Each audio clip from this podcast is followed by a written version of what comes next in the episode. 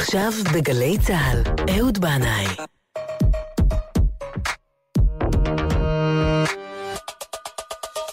הבית של החיילים, גלי צה"ל.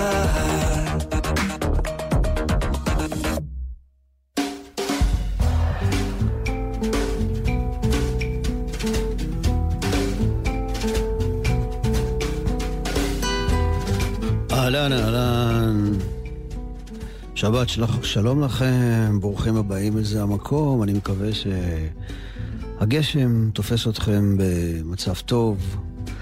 אה, זה כיף, כן, שמגיע הגשם וסוף סוף יש לנו קצת אה, חורף כאן. ואני רוצה להציע לכם אה, לתפוס איתי טרמפ ולצאת לדרך מזה המקום לתוכנית של כמעט שעה של שירי טרמפים. כן, מסתבר שיש כאלה לא מעט. עניין הטרמפ נתן השראה למוזיקאים, משוררים, סופרים, קולנוענים. היציאה אל הלא נודע, מי יעצור ומתי יעצור ולאן נגיע, המסתורין, ההרפתקה, וכל זה לא עולה כסף, כמו נסיעה ברכבת או באוטובוס.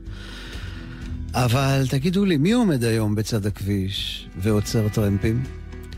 לדעתי, כאן בארץ זה בעיקר אברכים חרדיים על כביש גאה באישון לילה. כי למען האמת, הטרמפ זו תופעה שנעלמה עם השנים. כנראה שהחיים נהיו מסוכנים ומאיימים יותר מפעם, והטרמפים שייכים לזמנים אחרים, תמימים, שעוד האמנו שאני ואתה נשנה את העולם.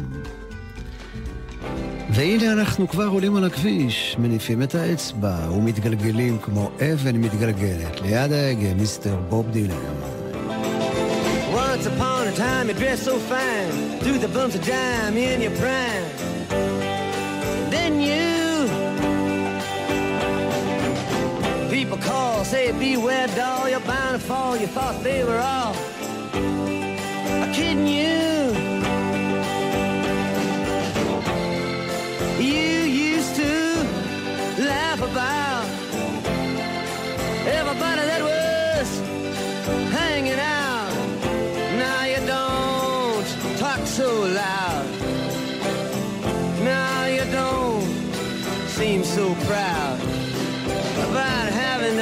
ground.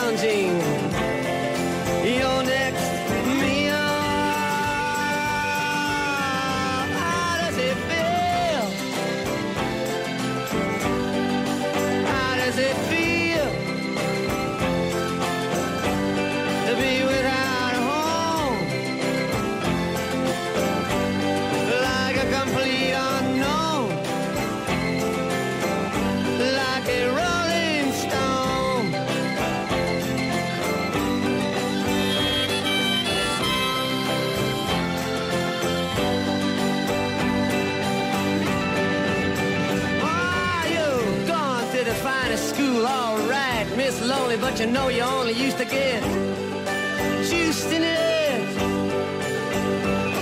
Nobody's ever taught you how to live out on the street, and now you're gonna have to get used to it.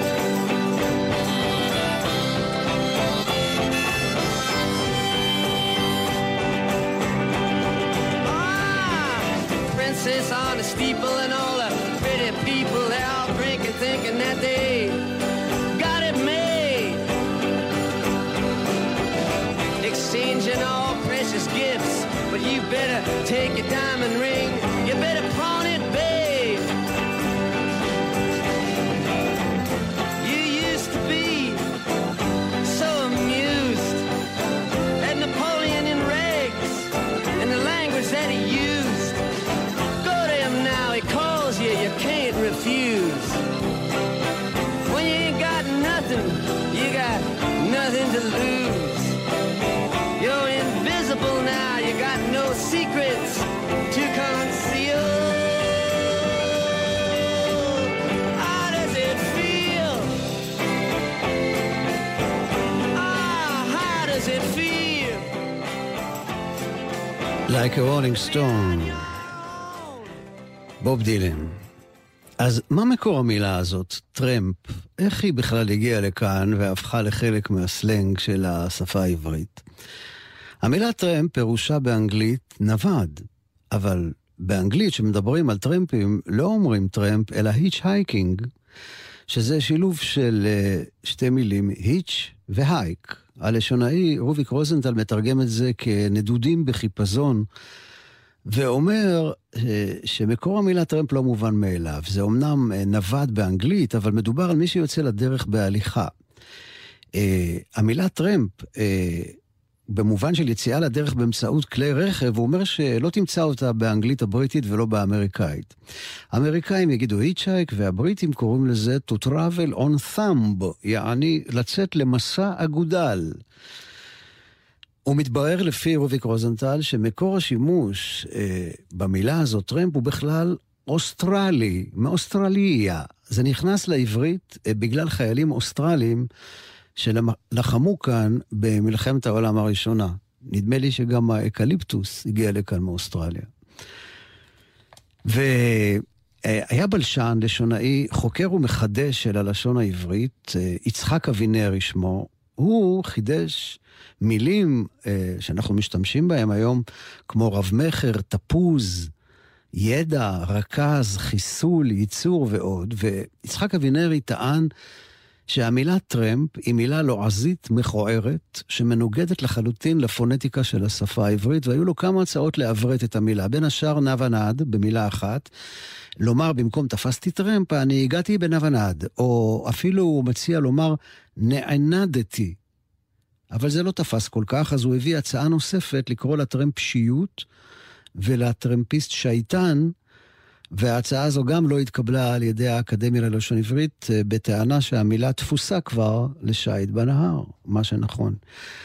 אז עד כמה שידוע לי, עד עצם הרגע הזה, הרגע הזה זה 2 ו-13 דקות ו-15 שניות, עד עצם הרגע הזה אין בעצם תחלופה עברית למילה הלועזית טרמפ. אז אנחנו עכשיו עם ההיץ'-הייקר, תופס הטרמפים, שזה שיר של ניל יאנג, מתוך האלבום שלו, לנויס.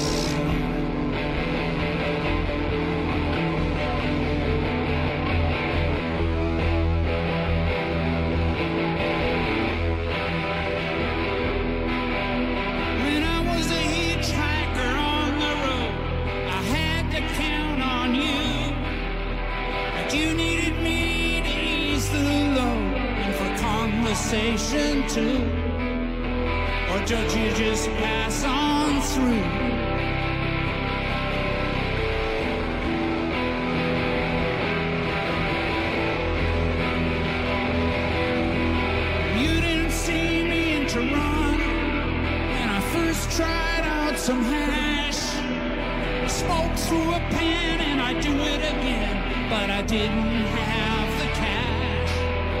I didn't have the cash.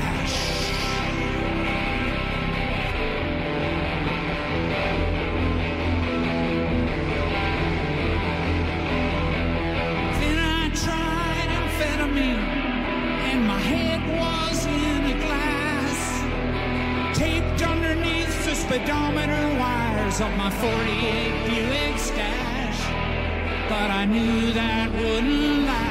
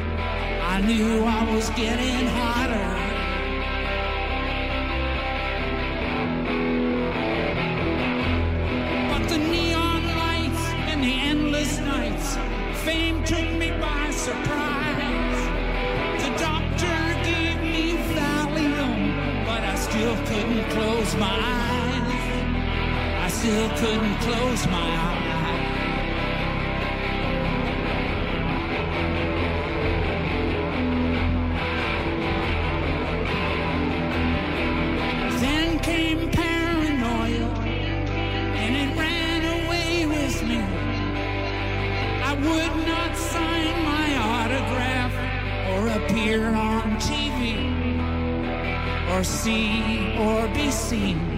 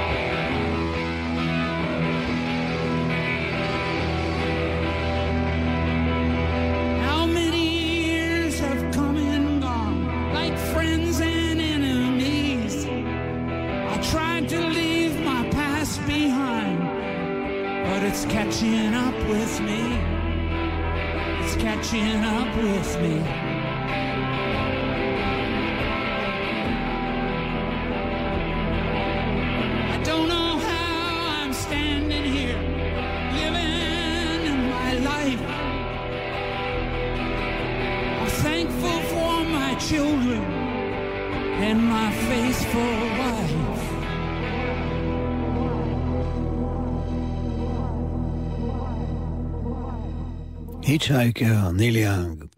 כחייל נסעתי הרבה בטרמפים, כמו כל בני דורים, אבל uh, החלום שלי היה לעשות מסע טרמפים באירופה אחרי הצבא, ובאמת כמה חודשים אחרי השחרור, אני נחתתי באתונה שהייתה גשומה מאוד בתחילת פברואר 1975. היה לי כאב ראש נוראי, מועקה גדולה וגעגוע עז הביתה. כמעט ולא יצאתי מהחדר במלון. אבל אחרי שלושה ימים הסופה חלפה, הגשם חלף הלך לו, המועקה שלי התפוגגה, ויצאתי באוטובוס אל קצה העיר, אל הכביש החוצה את הפלופונז, אה, לכיוון עיר הנמל פטרס, ממנה אני אה, רציתי להפליג לאיטליה דרך האי קורפו. האנשים באוטובוס הביטו לעברי, והיה נדמה לי שהם מתלחשים עליי, ולרגע אחד נתקפתי חשש שמשהו לא טוב אה, הולך לקרות כאן, אבל כשירדתי מהאוטובוס, למרבה הפתעתי, כולם חייכו אליי ונופפו לעברי, ואז הבנתי שהם בסך הכל השתאו למראה הבחור ארוך השיער עם תרמיל הגב. הרגשתי הקלה, הם נחמדים היוונים האלה. וואלה, יהיה בסדר.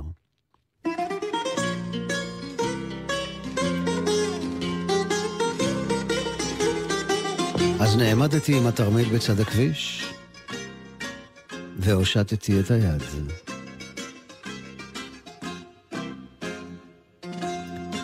זה היה היום בעיר, שטוף שמש. הנה זה בא, אמרתי לעצמי, הרגע שחיכיתי לו.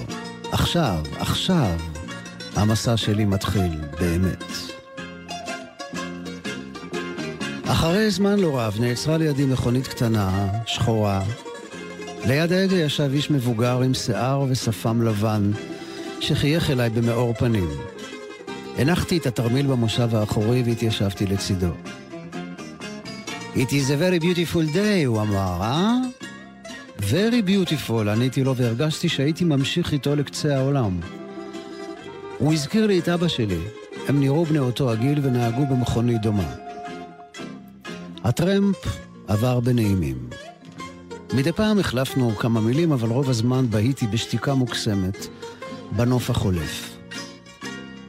אחרי כשעתיים נסיעה הוא אמר לי שכאן הוא יורד מהדרך לכביש צדדי, ואני ירדתי מהמכונית ונפרדתי ממנו בצער. חזרתי לעמוד בצד הכביש, מניף את היד, והפעם לא עצרו לי כל כך מהר. שעה חלפה, ועוד שעה, ועוד אחת. עוד מעט שקיעה וכבר חששתי שאולי אתקע בחושך, אבל אז עבר בחור צעיר עם קטנוע. הוא העמיס אותי במושב האחורי כשהתרמיל על גבי ולקח אותי עד מבואות העיר פטרס. וכשירדתי מהקטנוע מצאתי את עצמי בתוך הפגנה של צעירים וצעירות שהלכו בכביש, נשאו שלטים וקראו קריאות רמות ביוונית. לא היה לי מושג מה זה ועל מה זה. אבל הייתי לגמרי בטוח שהם יוצאים נגד משהו אפל ופשיסטי, וכך הלכתי איתם אל מרכז העיר. מניף את האגרוף שלי וצועק מילים שאני לא מבין. קיוויתי שאמצא שם חברה להעביר איתה את הערב, אבל בשלב מסוים ההפגנה התפוגגה, ואני מצאתי את עצמי לבד. ובאותו הרגע התחיל הרומן המתמשך שלי עם מלנקולי.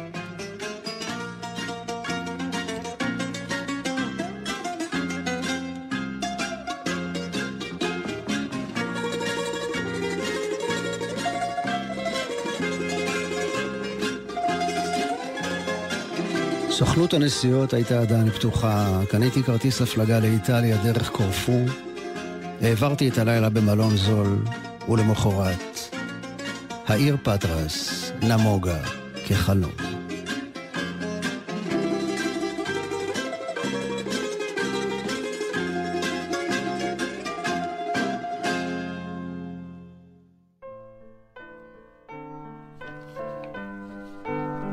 הוא עלה לבד. בדרך להרים. היא ירדה בטרמפים אל הים. וזה היה סיפור של אהבה. דני ליטני. זה סיפור יפה, סיפור של אהבה, שקורה לו פעם בעולם. הוא עלה לבד בדרך ירדה בטרנדים אל הים, אל הים.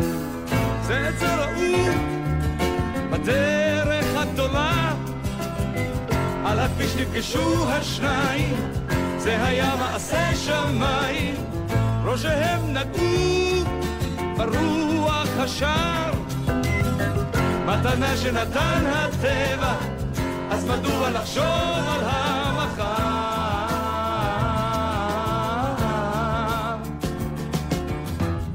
מצאו מסתור, יחדיו בשדה קמה, השמיים שם היו עדים. זה לזה סיפרו את כל מה שקרה, הם היו שניהם רק ילדים. זה את זה גילו בדרך הגדולה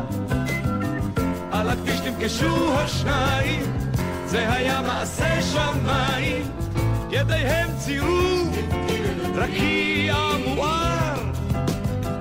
הם הודו לפלאי הטבע, וסרבו עוד לחשוב על המ...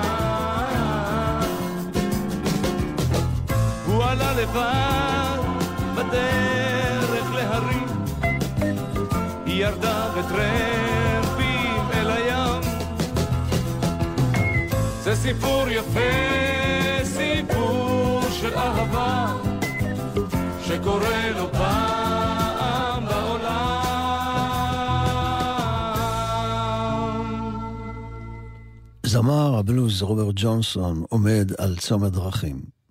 קרוס רודס. כל הנהגים חולפים על פניו ומתעלמים מידו המושטת. השמש זורחת, השמש שוקעת, הוא עדיין עומד ומחכה. יורד על ברכיו ומתפלל, מביט למזרח, מביט למערב, מחכה לטרמפ הגואל.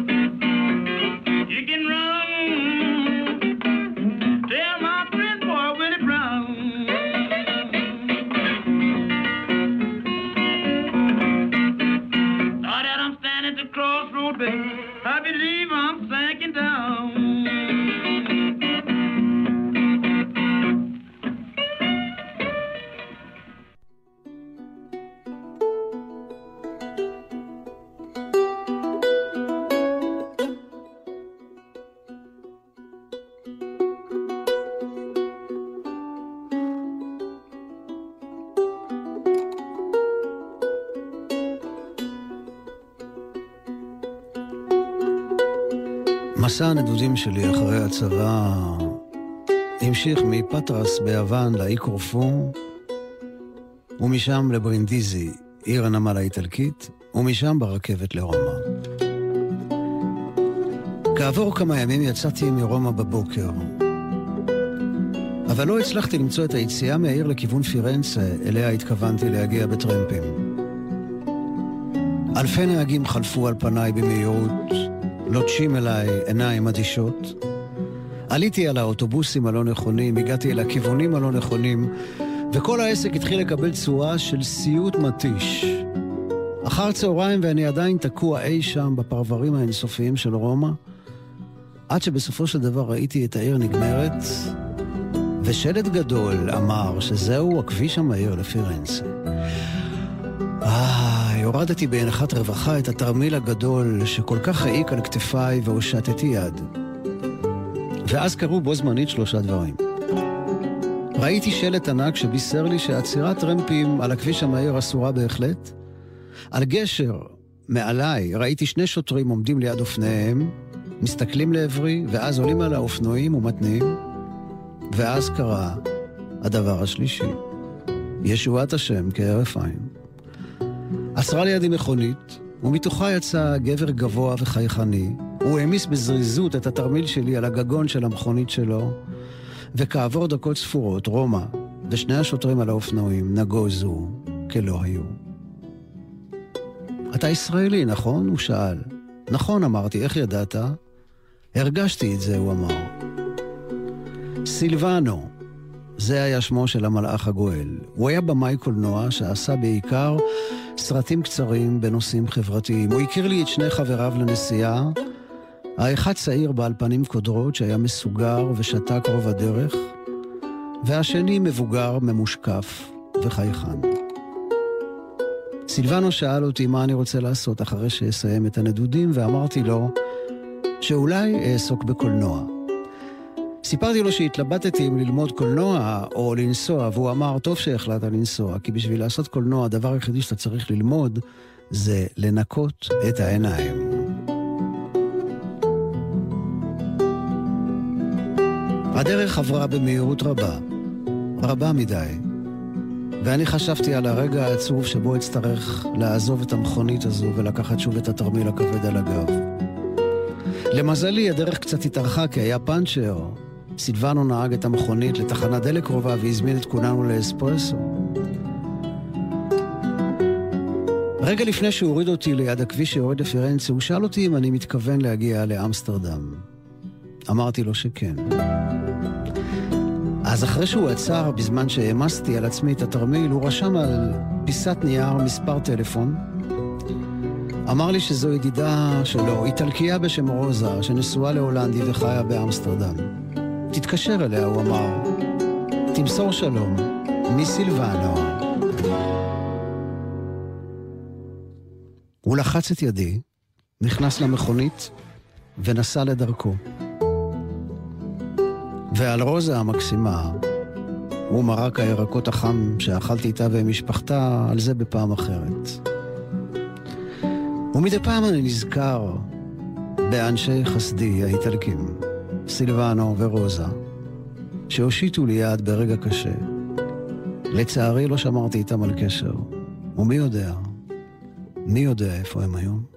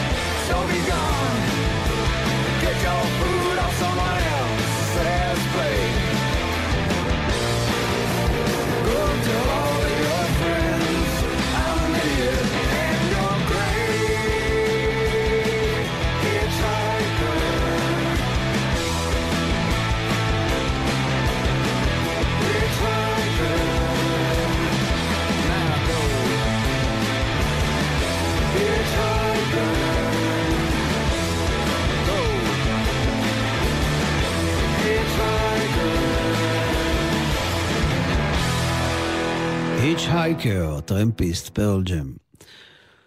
הספר בדרכים של אה, הסופר האמריקאי ג'ק קרואק ראה אור בשנת 1957 ותורגם נפלא לעברית על ידי עודד פלד ב-1988. יש בספר הזה תיאור מסחרר של מסע טרמפים מהחוף המזרחי אל החוף המערבי של אמריקה. סיפור המסע הזה נתן השראה רבה ליוצרים כמו בוב דילן, ברוס ספרינגסטין, והשפיע על דור שלם לצאת לדרך בטרמפים. קרואק מתאר את היום הראשון שיצא לדרך. הוא קיווה לחצות את היבשת על כביש 6, וכדי להגיע אל הכביש הזה הוא נסע בתחבורה ציבורית אל גשר הר בר, על הגדה המזרחית של נהר האצון, וכך הוא כותב, אם אתם משליכים ורד אל תוך נהר ההדסון במקורותיו המסתוריים, חישבו על המסע המופלא שיעשה בדרכו אל הים, לנצח. אבל כשקרואק מגיע אל מחוז חפצו הוא קצת מסתבך, הוא עומד בצד הכביש בגשם שוטף ושום מכונית לא עוברת. הוא כותב, דרך שש חצתה את הנהר, התפתלה בעיכול ונעלמה בשממה. ולא רק שלא הייתה כל תנועה, היה מבול עז ולא היה לי מקום מסתור. נאלצתי לרוץ ולחפש מחסה מתחת לעצי האורן, גם זה לא הועיל. רצתי רבע מייל לעבר תחנת דלק נטושה וניצבתי שם תחת גג דולף. גבוה גבוה מעל ראשי גלגל הר בר השעיר והגדול רעמים שזרעו בי פחד אלוהים. מה אני עושה כאן לעזאזל? בסופו של דבר, הוא הצליח לצאת משם בטרמפ, חזר בחזרה לניו יורק והתחיל את המסע שלו שוב למחרת. הפעם אה, אוטובוס לשיקגו ומשם בטרמפים לכיוון מערב. הוא רואה בעיני רוחו את החיזיון הגדול של סן פרנסיסקו, מחוז חפצו, מחכה לו זוהרת, כמו פנינת ענק, בחשכת הלילה.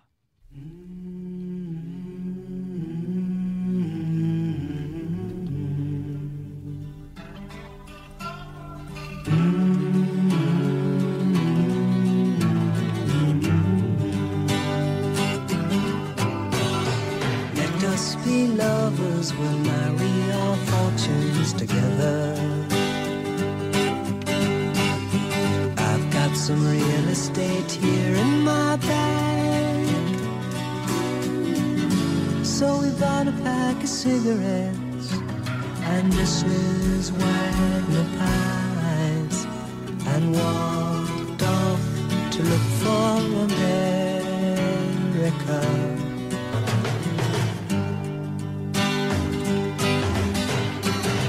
Kathy, I said as we boarded a Greyhound in Pittsburgh. Michigan seems like a dream to me now. Took me four days to hitchhike from Saginaw. I've come to look for America. Laughing on the bus, playing games with the faces. She said the man in the gabardine suit was a spy. Said, be careful, his bow tie is really a camera.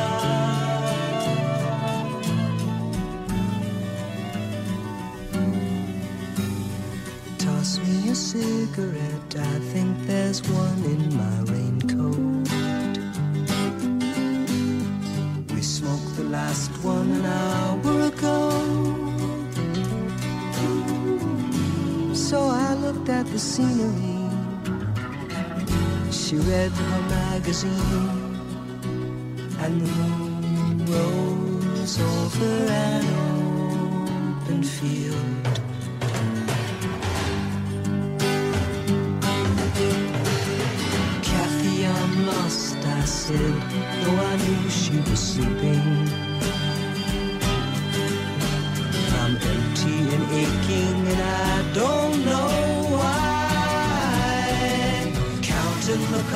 On the New Jersey Turnpike, they've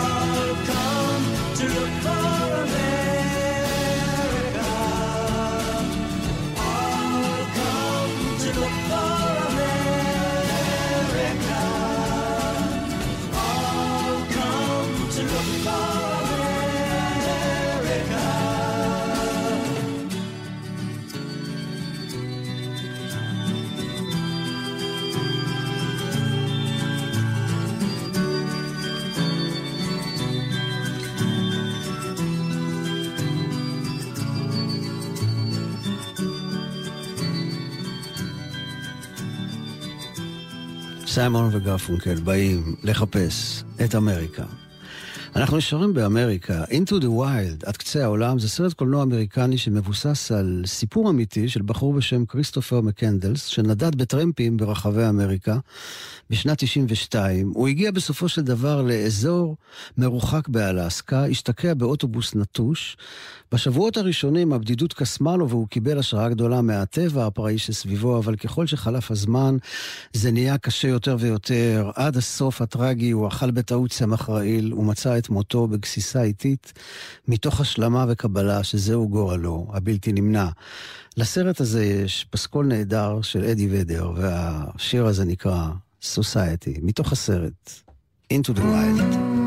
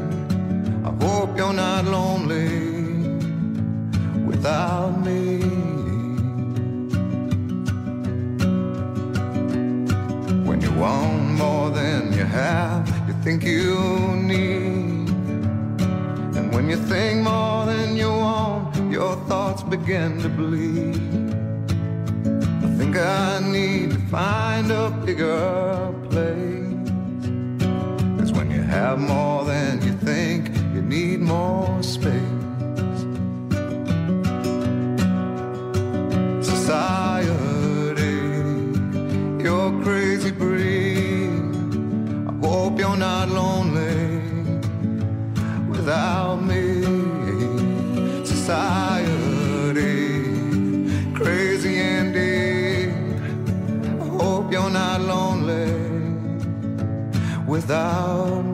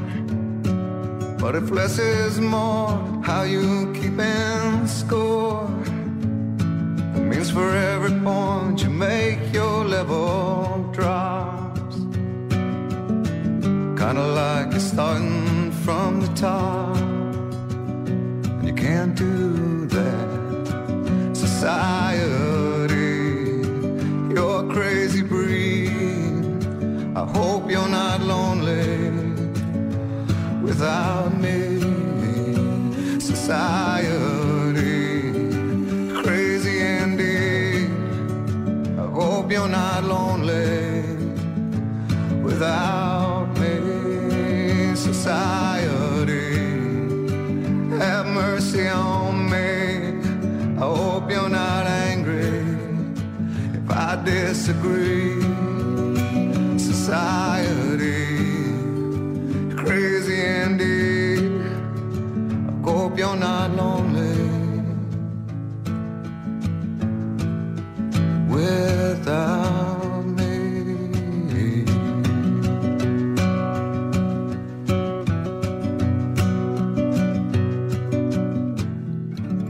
עמדתי עם חבר בצומת דרכים ליד העיר באת' בארץ אנגליה. ניסינו לעצור טרמפ ללונדון. עמדנו שם קרוב לשעתיים, ולא, אף אחד לא עצר לנו. אה, נערה הגיעה אל הצומת, הושיטה יד ומיד עצרה לה משאית. היא אמרה לנו שנעלה במקומה כי היינו שם לפניה. ולא רק זה, גם נתנה לנו שני כריכים עם גבינה. מה יש לומר? מלאכית אנגלית. אז היה לי דרך קבע בצל בכיס המעיל, על כל מקרה שלא יבוא. שאלתי את הנהג אם אפשר לאכול, והוא אמר שאין בעיה, אז שלפתי את הבצלצול מהכיס, ואכלנו את הכריכים עם נתחי הבצל. הנהג הביט בנו בהשתוממות ובהתפעלות רבה. נדמה לי שאני רואה כאן בצל, הוא אמר. נכון, בצל. אתם אוהבים בצל? מאוד, מכורים לבצל. ומאותו הרגע, ועד הכניסה ללונדון, במשך שעתיים, הבן אדם דיבר רק על בצל. כשאני מגיע הביתה, הוא אמר, אחרי נסיעה ארוכה, דבר ראשון אני לוקח בצל חזק וגדול, מקלף, קוצץ, מטגן עם מלח ופלפל. אין בעולם דבר יותר טעים מזה.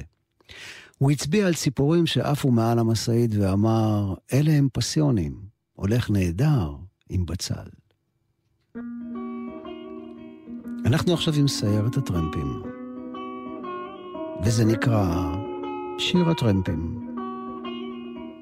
אין לי מושג מאיפה הם באים ולאן הם נוסעים. נשמעים כמו חבר'ה מהשכונה שהחליטו לכתוב ולשיר. שיר על הטרמפים.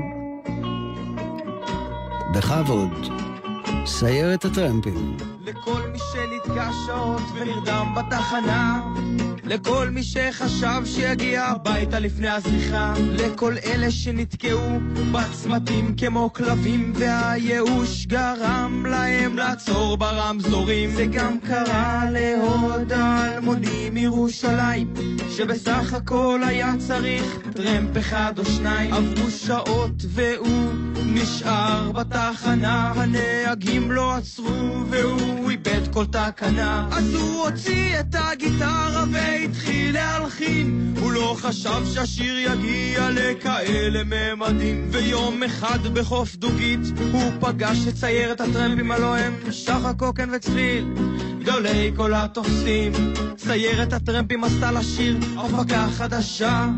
ובעזרתם של כמה חבר'ה השיר נהיה לתופעה. בדוגית, בגייזר, בכרכום ובגולן. בוורד הגליל עמיעד ובית שאן. המנון המיעוטים, זעקת ההמונים. שיר הטרמפים מספר אחד פונה לכל המגזרים מבט אל המרומים, תפילה לאלוקים, מתפלל אליו, לוחש אליו, בוא תשלח לי טרמפ.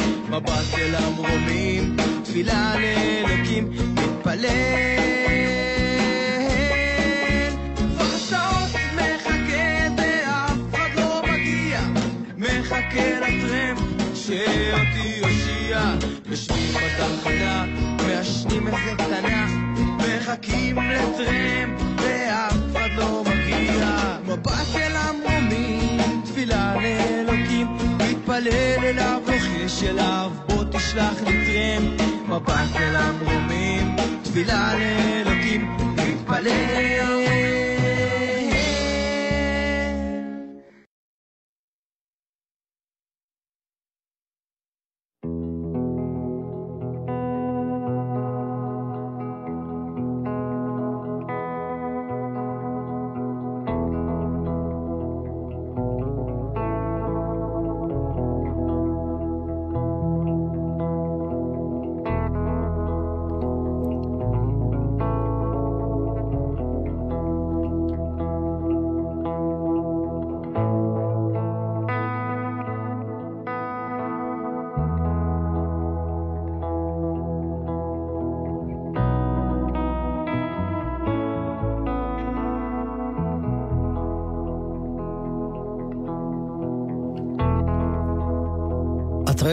הארוך ביותר שלקחתי היה מהעיירה סן מרי למר, שיושבת אה, בדרום צרפת, על חוף הים התיכון.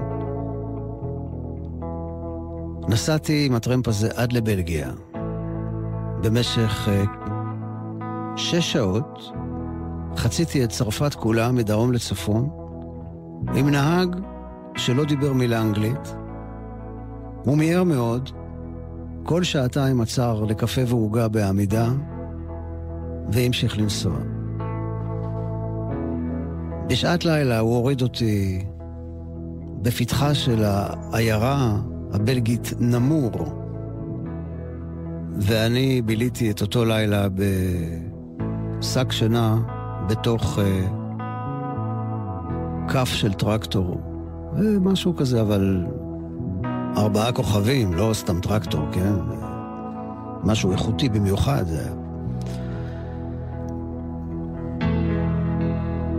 הטרמפ המוזר ביותר שלקחתי היה מאיטליה לשוויץ. תפסתי אותו ביציאה מוונציה. הגענו אל הרי האלפים, הלילה ירד, היה שם אה, פתח של מנהרה גדולה, וממש בכניסה עמדה תחנת רכבת. ואז, להפתעתי, הנהג העלה את הרכב שלו על קרון רכבת פתוח, אמר שקוראים לזה אוטו-טרנו. אחרי רבע שעה, שהרכבת כבר הייתה עמוסה ברכבים רבים, היא יצאה לדרך, הנהג השכיב את המושב שלו ונרדם, ואני בהיתי בחשיכה במשך כשעתיים, עד שיצאנו אל הצד השני, אל שווייץ.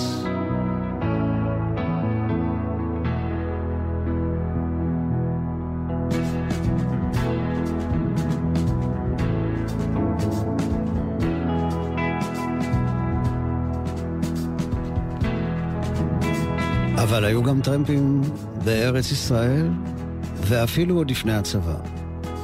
זה קטע מתוך יומן שכתבתי, אוגוסט 1971, טבריה. שש וחצי בערב בצד הכביש. הרגע הזה יחלוף.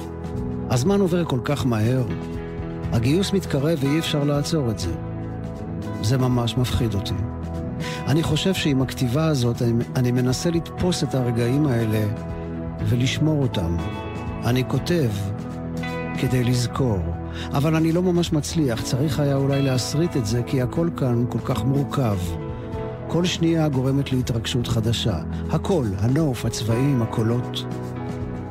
אנחנו עכשיו על הכביש מחכים לטרמפ לטבריה. אני כותב על התרמיל, פלדמן מנסה לעצור. בא טנדר, אולי הוא יביא את הישועה? לא, לא הביא. עוד מכונית חולפת ביעף, אוטובוס עוצר בתחנה, מתקרב טנדר נוסף, ממשיך. נערה ושני ילדים קטנים חוצים את הכביש. היא נושאת את אחד מהם על ידיה, מחייכת אלינו ואומרת, תראו, הנה היפיזם. מתקרב סיטרואן, עובר. משאית חולפת, אחריה חיפושית. מתקרבים שתי נערות ונער עם שקי שינה. הם נכנסים אל חוף של דג. כמעט שקיעה, קריר, אין שמש. מכונית פז'ו מתקרבת. בטח שגם היא לא תעצור.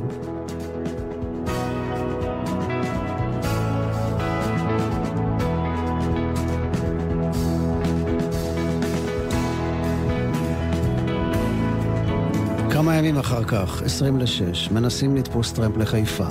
אי שם בין נהריה לעכו. מכוניות טסות ולא עוצרות. מתחיל להיות ערב ופתאום בפעם הראשונה מאז שיצאנו מתחשק לי להיות בבית, בחדר שלי. מישהו עם טנדר בקיבוץ שומרת הסמוך לקח אותנו לצומת עכו. כעת אנחנו במכונית אחרת, בסוף עצרו לנו שתי בחורות. הרדיו מנגן והן מפטפטות על טכניון ובחורים. השמש שוקעת, ירח עולה. אני כותב בנסיעה על הרגל והאותיות ברכות לי.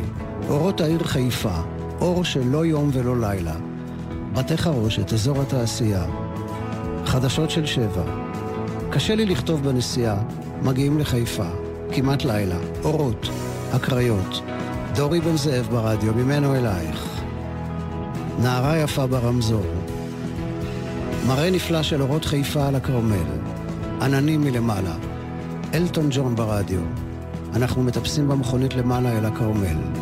קט סטיבנס ברדיו. זהו חבר'ה, עכשיו מכאן אנחנו צריכים לתפוס טרמפ לשבת. אני רוצה לומר תודה רבה לדניאל שבתאי על הניהול הטכני. תודה רבה מאוד לדור סילמן על ניהול ההפקה. תודה רבה לכם על ההאזנה. שתעבור על כולנו שבת טובה ונעימה וחמימה ורגועה. סלמה.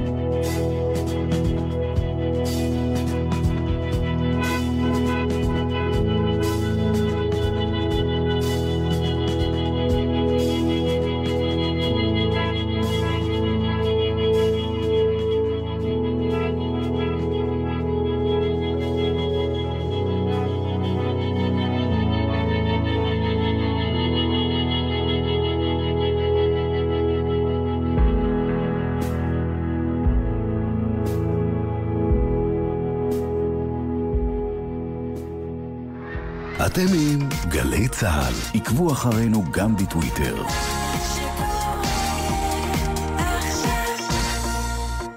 אתם תופסים שאתם יכולים לקנות ולתמוך בעסקים בפריפריה? תופסים כיוון. חודש אירועי המסחר המקוון של הסוכנות לעסקים קטנים ובינוניים במשרד הכלכלה.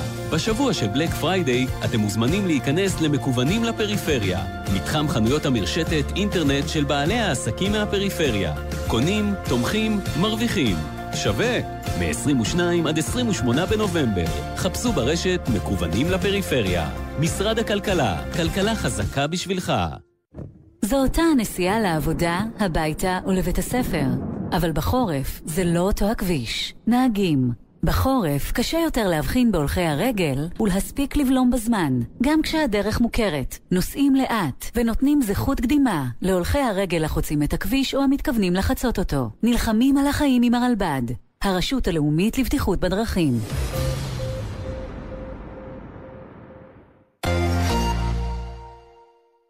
סוף השבוע מתנגן לי בגלי צה"ל. היום, ליאור פרידמן, בתוכנית לציון 100 שנה להולדתו של המלחין והמנצח, ליאונרד ברנשטיין. ובשבת, חווה אלברשטיין משוחחת עם נחמה הנדל. שמעון פרנס עם מיכה שטרית והדרן. הופעה של יורם גאון ויורגו דלרס. סוף השבוע מתנגן לי בגלי צה"ל. בכל יום שישי, יהורם גאון מזמין אתכם לקבל איתו את השבת. לדעתי החברה הישראלית לא יכולה להרשות לעצמה את הלוקסוס הזה, את המותרות, שלא לעסוק בעולם הרוח. כי זו מהותה, המהות שהיא מעבר לקיום, מעבר להישגיות ולרווחים הרבים. גאון ברדיו, מיד.